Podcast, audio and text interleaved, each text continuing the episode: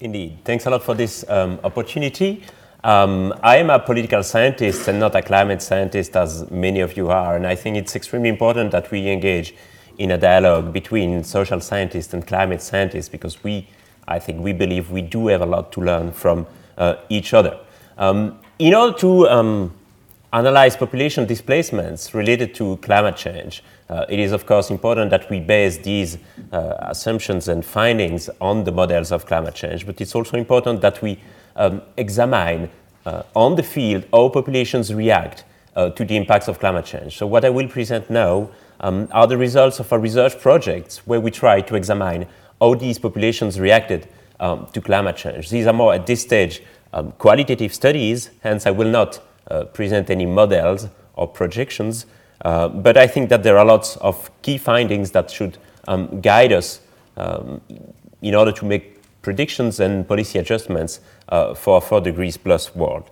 Um, first, I will start with some comments about what are uh, the migration linked to climate change and environmental degradation.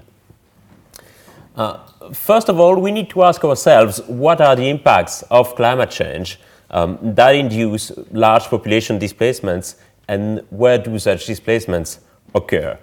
Um, typically, we consider that there are three main families of climate change impacts that induce population displacement. Uh, first, uh, the droughts and desertification impacts related to water stress and to a decrease in precipitation. Uh, these impacts, with regard to population displacements, are mostly felt in sub Saharan Africa, Northern Asia, and Central America. This is not to say that other regions will not be affected by droughts and desertification, but these are the regions where the migration movements will be most important. Second category of climate impacts uh, that induce uh, population displacements, the extreme weather events, of course. Uh, in this regard, uh, the most important population displacements will happen and are already, and are already happening in Southeast Asia Asia Pacific, and the Gulf of Mexico. And then finally, sea level rise, which seems to be the most obvious impact of climate change when it comes to population displacement. And of course, coastal and deltaic regions will be affected first and most, as well as small island developing states. Um, there are a few other impacts of climate change that will also result um, in population displacement. We can think about uh, the melting of the permafrost in the Arctic regions, of course, um, however, these population displacements are likely to be of a smaller extent, and um, they're not mentioned here. A key characteristic of all these regions is that most of them are very densely populated.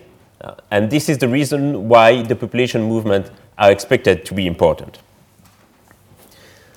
These displacements, however, are not all the same.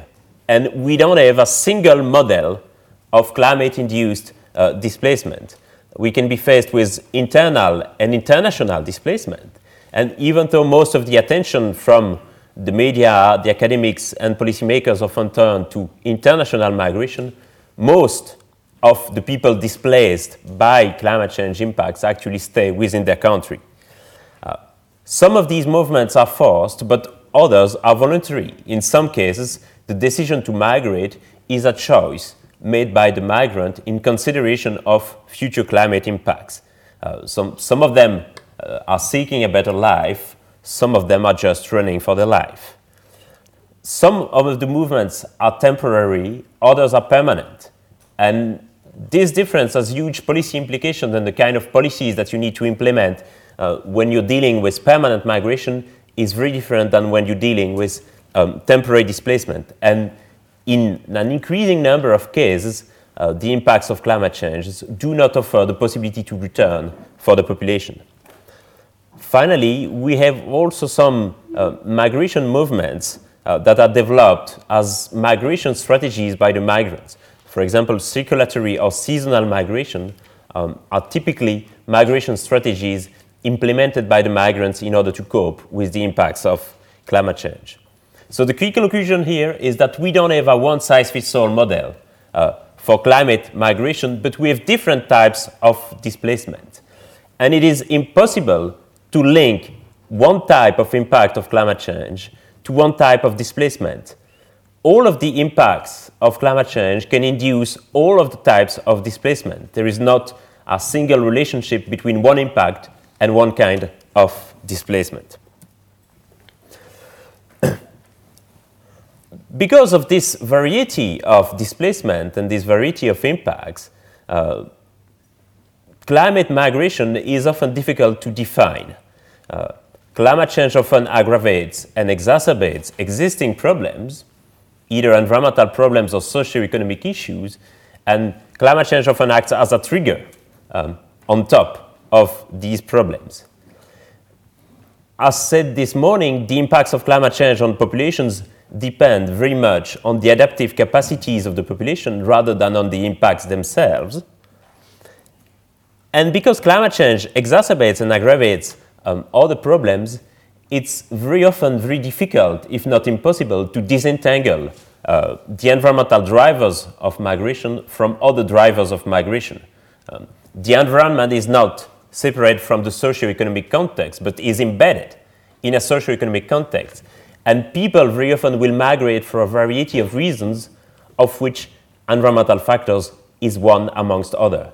So it's extremely difficult to disentangle environmental factors from other factors. What we can say, however, is that environmental factors are an increasingly important driver of migration amongst other factors. Um, therefore, it's very difficult to separate climate migrants uh, from other types of migrants, it's very difficult to set them apart in a specific category. And given that it's difficult to set them apart in a specific category, it's very difficult to estimate how many people are currently displaced by climate change and how many people will be displaced in the future. Uh, because this will also depend a lot on the way populations will react, and this will also depend, of course, on the policies, uh, policies of mitigation and policies of adaptation. You will often read that it's expected that climate change will displace something like 200 million people by 2050.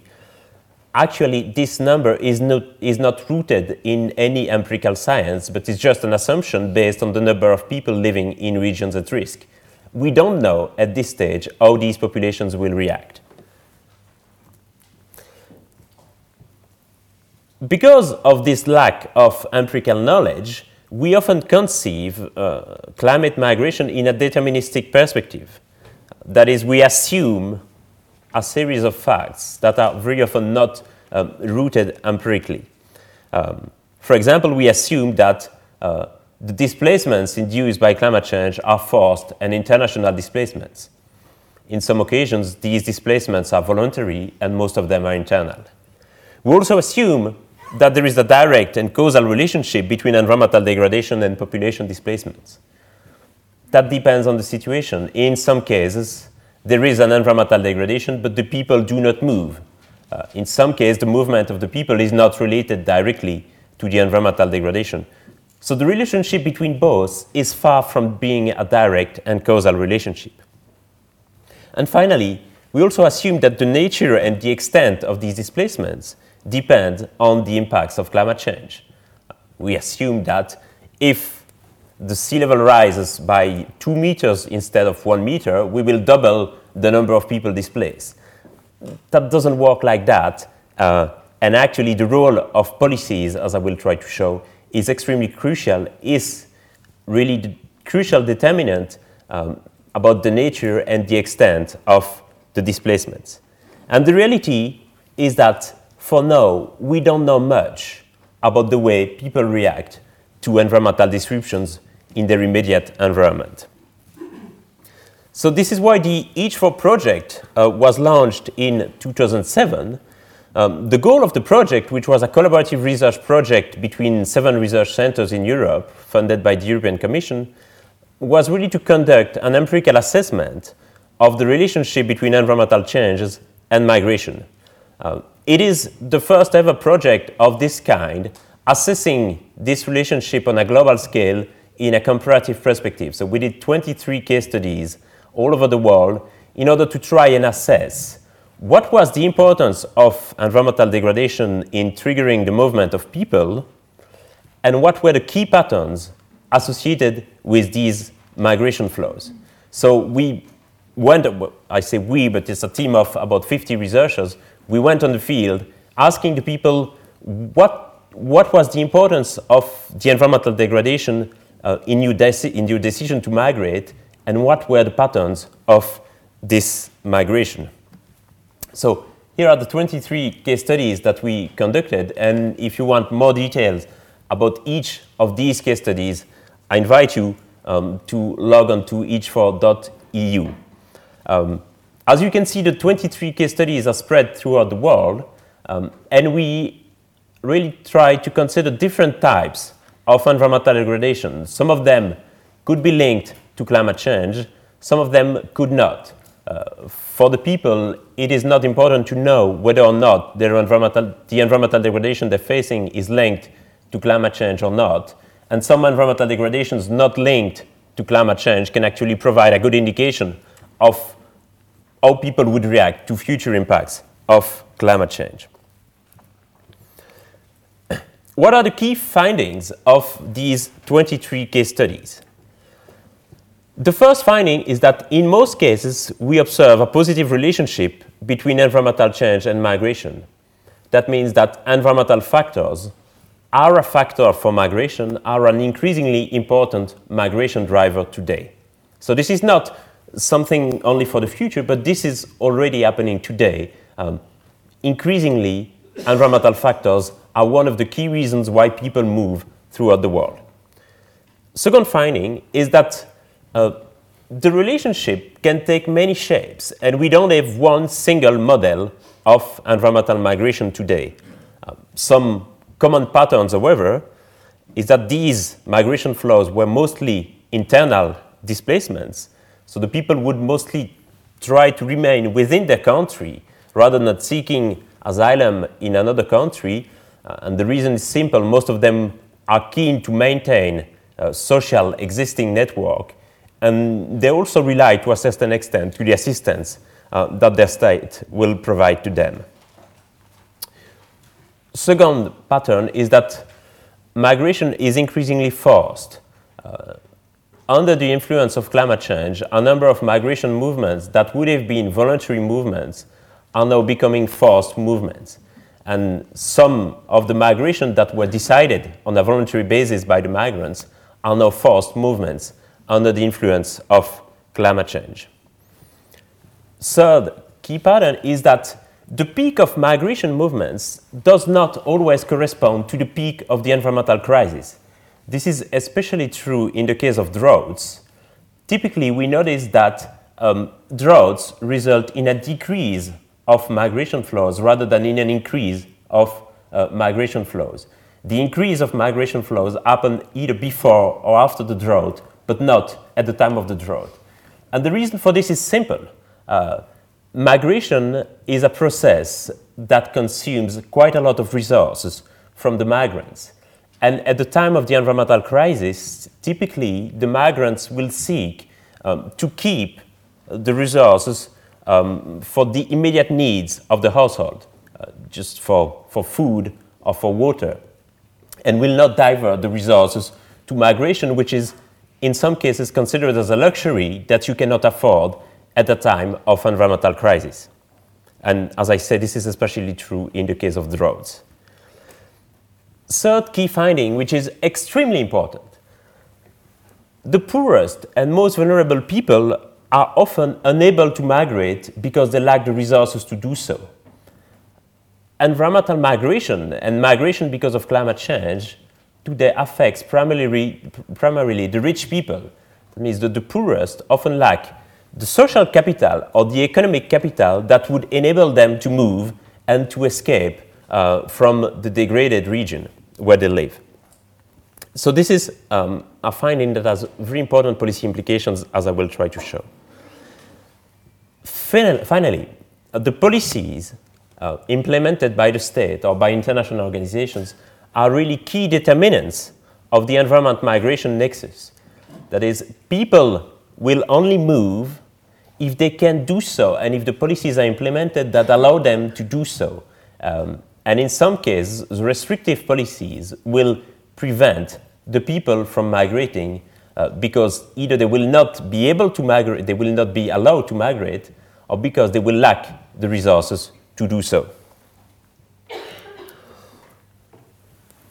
What are the policy implications of these findings if we consider a world where the temperature would rise by 4 degrees or more?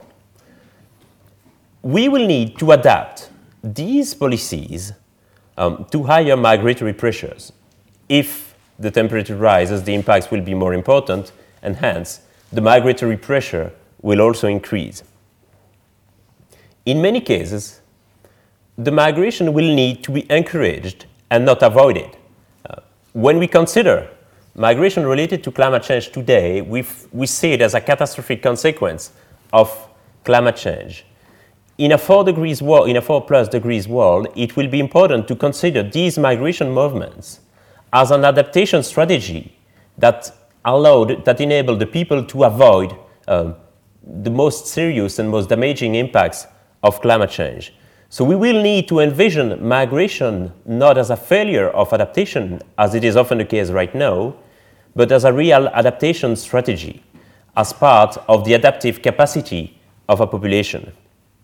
The migrants themselves uh, we should not see them always as resourceless victims, but we should all we should try to foster policies that really empower the migrants and allow them to use the resources they have. Uh, and therefore, we need to go beyond humanitarian aid. And we've seen that very clearly in the case of Katrina, for example. We could see that humanitarian aid was not enough. Uh, the people needed jobs, needed homes, not only blankets and food supplies.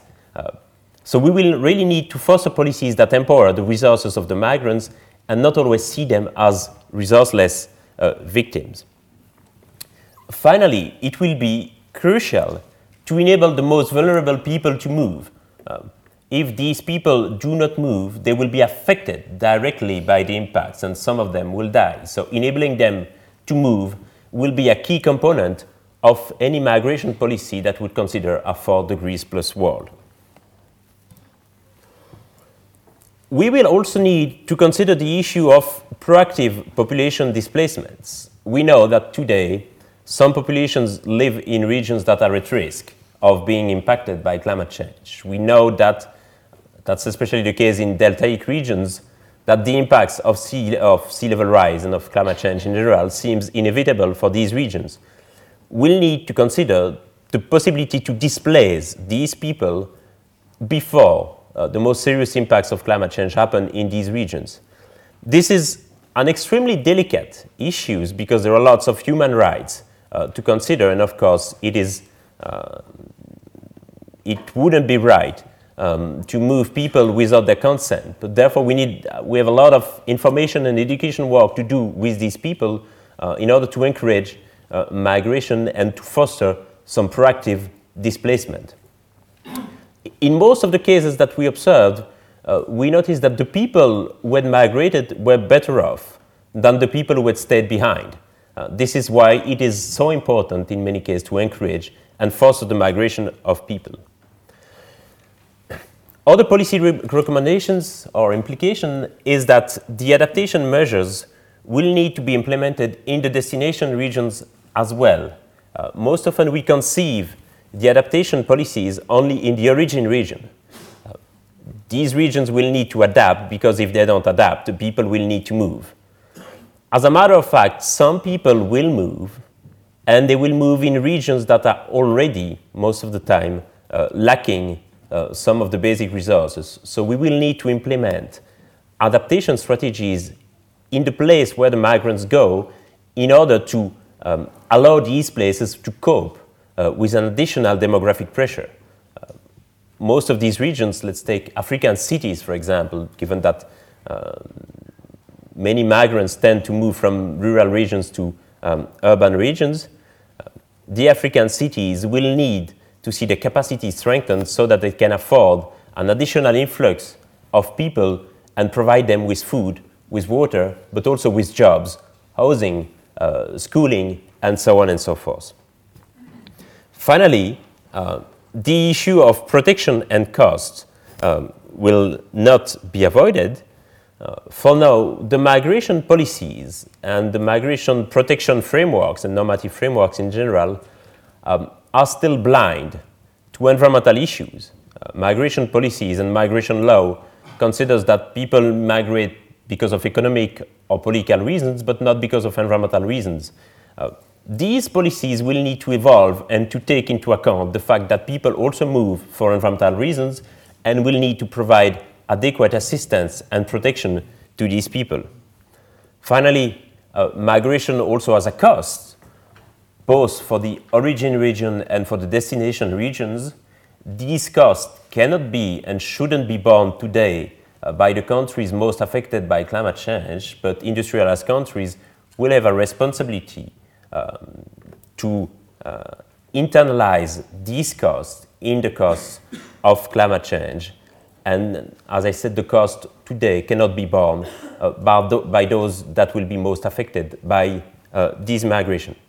This is the message I wanted to convey today. Thank you for attention.